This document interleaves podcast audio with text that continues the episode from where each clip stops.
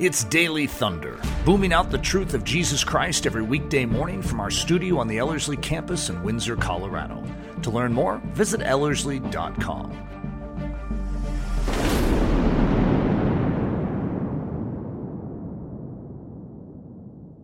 So, this is going to be a message called Convinced About the Bible. Sort of building on my last couple weeks, if you've been able to hear those. I've been going through the purpose of the Bible, the truthfulness of the Bible. And this is a study in the trustworthiness of the Bible.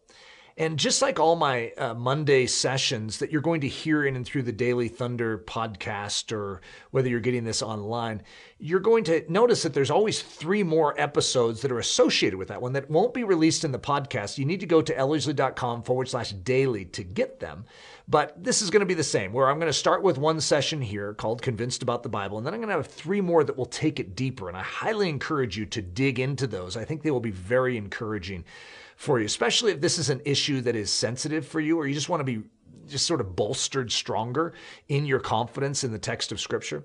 So let's dig into this, guys. Uh, the way I've oftentimes described the text of Scripture is as a treasure map. And uh, a treasure map is extremely valuable in and of itself. But why is it valuable? It's because it has the value of the treasure. Why? Because it's the only thing that leads you there. And if you lose the map, you lose the treasure. The text of Scripture, the Bible, is like that. In and of itself, it is not the treasure. I know this sounds terrible. Sounds like I might be denigrating the Scriptures. I'm not. But in and of itself, it's not the treasure, but it is the one thing that shows us the treasure. What is the treasure? It's Jesus. You see, Jesus and his cross work is the point of it all.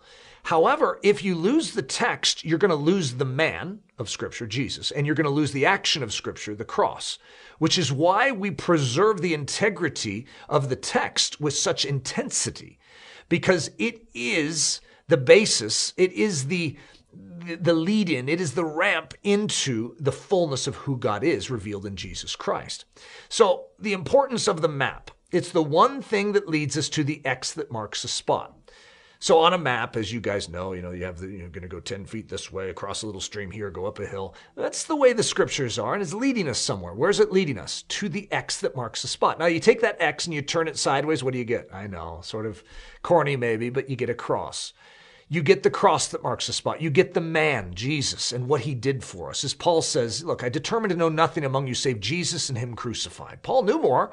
But he knows that this was the whole point. The whole point of this book was to lead us to the man and what that man did. If you have the book, but you you miss Jesus, Pharisees did exactly what I just described. They crucified the man and they're the ones ultimately that are not going to be able to participate in the benefit and the virtue of what he did. They rejected him. That doesn't make any sense. They have the text, but they're going to miss what it's about. It's very common. You see, the reason we've been given this text is to reveal to us that Jesus and what Jesus did. So that's why the map is so important.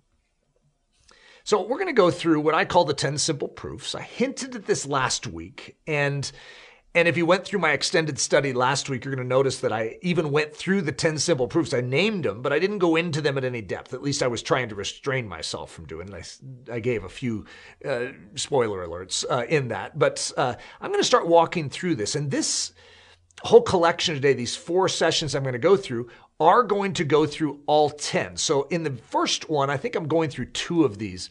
And so you'll get an introduction, sort of a whetting of the appetite. But if you'd like to take them deeper, I highly encourage you to go through all four of the sessions. So the 10 simple proofs, even a child can understand these.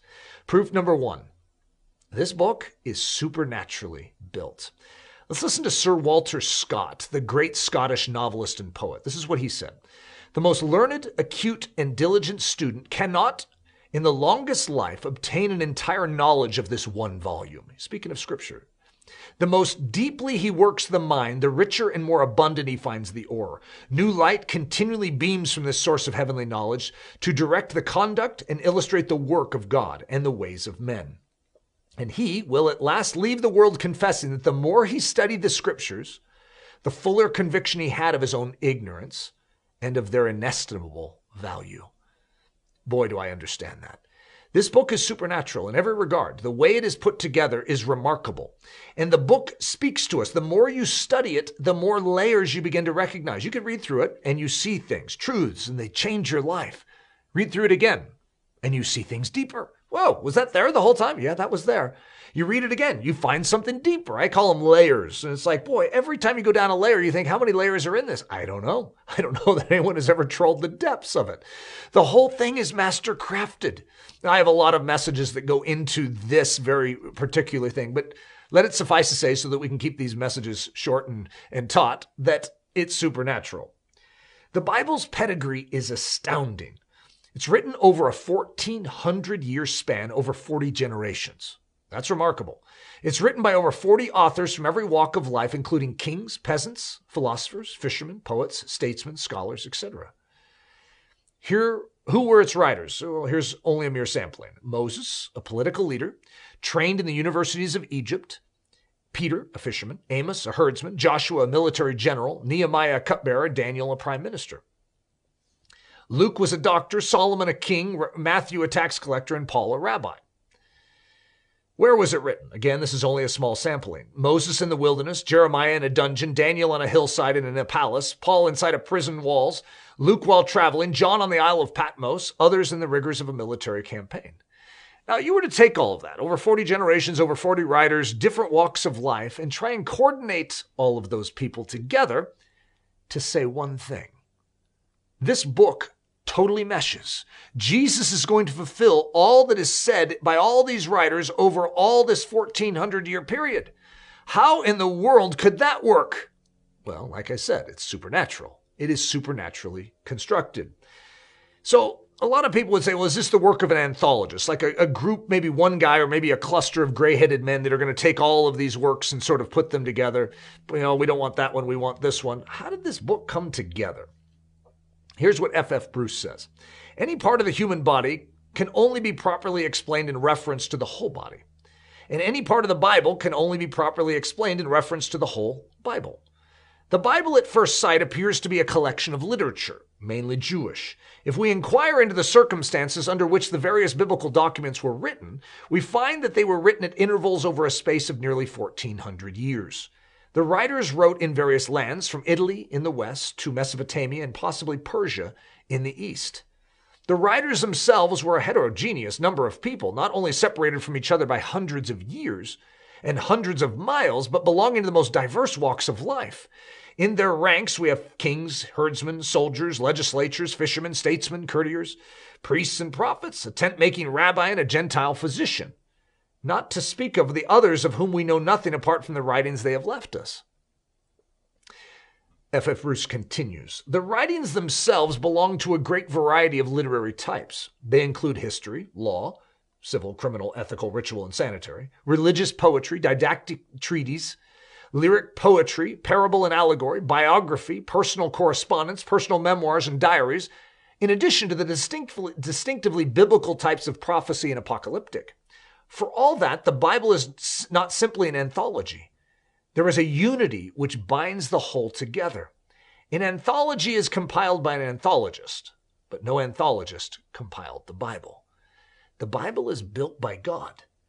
The Bible is put together by God. Anyone who studies its history, anyone who studies its, its content is going to be marveling at what it contains. And to think that it was over 40 writers, over 40 generations, that's extraordinary. But all these different walks of life, how could they coordinate so perfectly to reveal one thing? Jesus. It's 66 books all saying the same thing. Remarkable.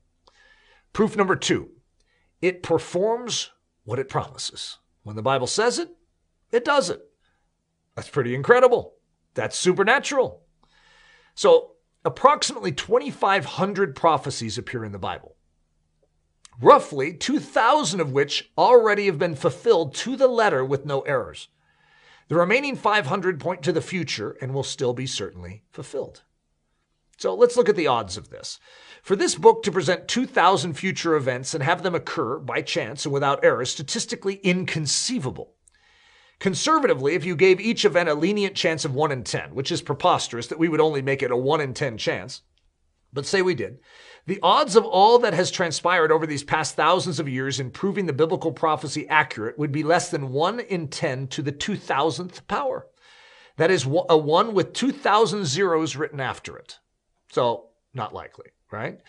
In other words, the odds are in the classification of impossible.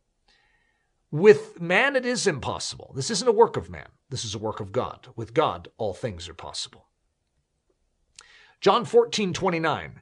And now I have told you before it come to pass, that when it come to pass, you might believe. This is Jesus talking at the Last Supper to his disciples.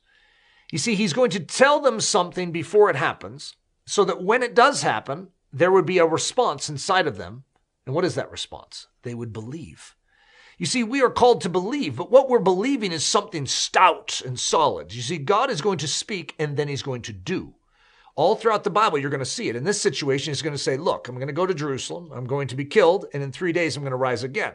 I'm telling you this before it happens so that when it does happen, you're going to know I am God in the flesh. I have come to save you. I am that Messiah you were looking for, right?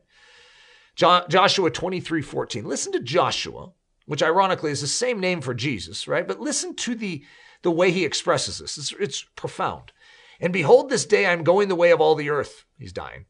And you know in all your hearts and in your all your in all your souls that not one thing has failed of all the good things which the Lord your God spoke concerning you.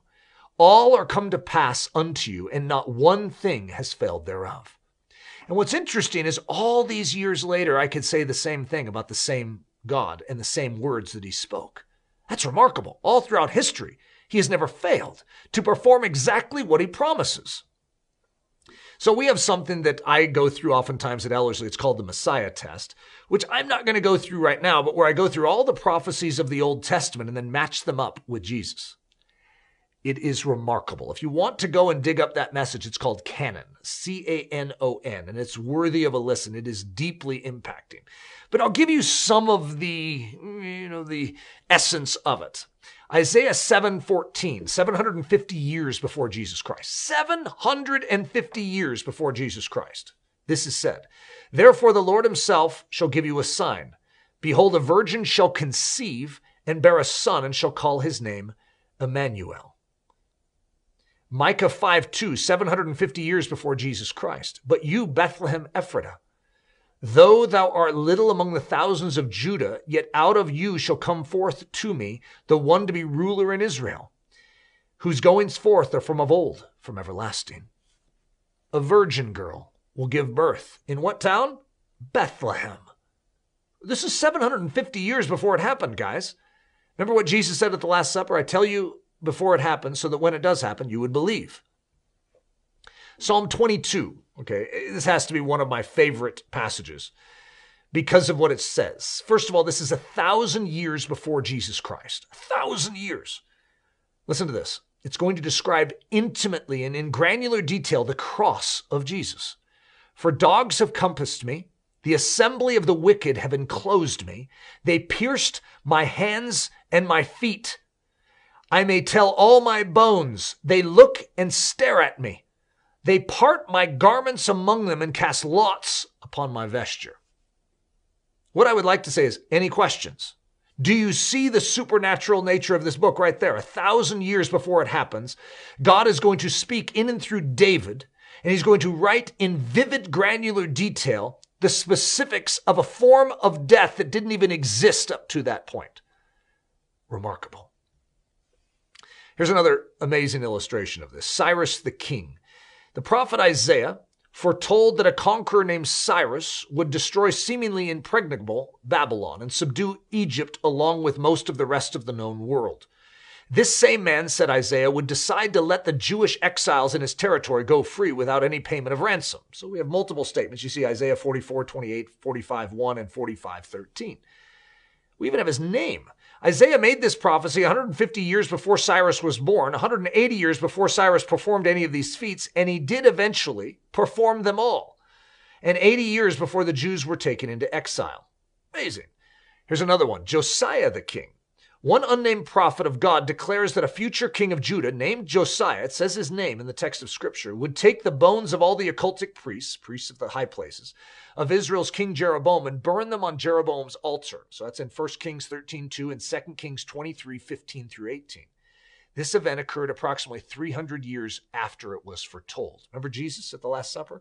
I tell you before it happens so that when it does happen, you would believe. So I'd say that maybe that's what we all should do too. God has laid out a pattern for how our faith works. You see, there is something He wants to do. He wants to convince us. You know that the old word for being convicted was being convinced? We use the term being convicted by the Holy Spirit, but the old school Christians used to say being convinced by the Holy Spirit. It's basically the same thing, but the word convinced means something to us in the English language that we can really use in this illustration. that is, that means I know that it's true. I don't doubt that. The Holy Spirit convinces us. When we study the scriptures, the Holy Spirit, who carried along the original writers, uh, actually works with us as we read to convince us of its truthfulness. I didn't witness Jesus die on the cross 2,000 years ago. I didn't witness him resurrect, but I believe it. Why? I'm convinced. How am I convinced? I'm convinced by the Holy Spirit. I believe that what the text of Scripture says about this man of Scripture, Jesus, and what he did on that cross is true. And I believe the text of Scripture is a supernatural book, and I believe it is trustworthy. God's blessings. Daily Thunder is a listener supported production of Ellerslie Discipleship Training. At Ellerslie, we are laboring to rouse the Church of Jesus Christ out of its lethargy and build brave hearted Christians for such a time as this. Daily Thunder is streamed daily, Monday through Friday, from our studio in Windsor, Colorado. And our weekend church service is delivered live and streamed at 9 a.m. on Sunday mornings. Join us at live.ellerslie.com. Note that our live weekday in person version of Daily Thunder is scheduled to resume this upcoming June in conjunction with our training season. Learn more at ellerslie.com. Thanks for listening.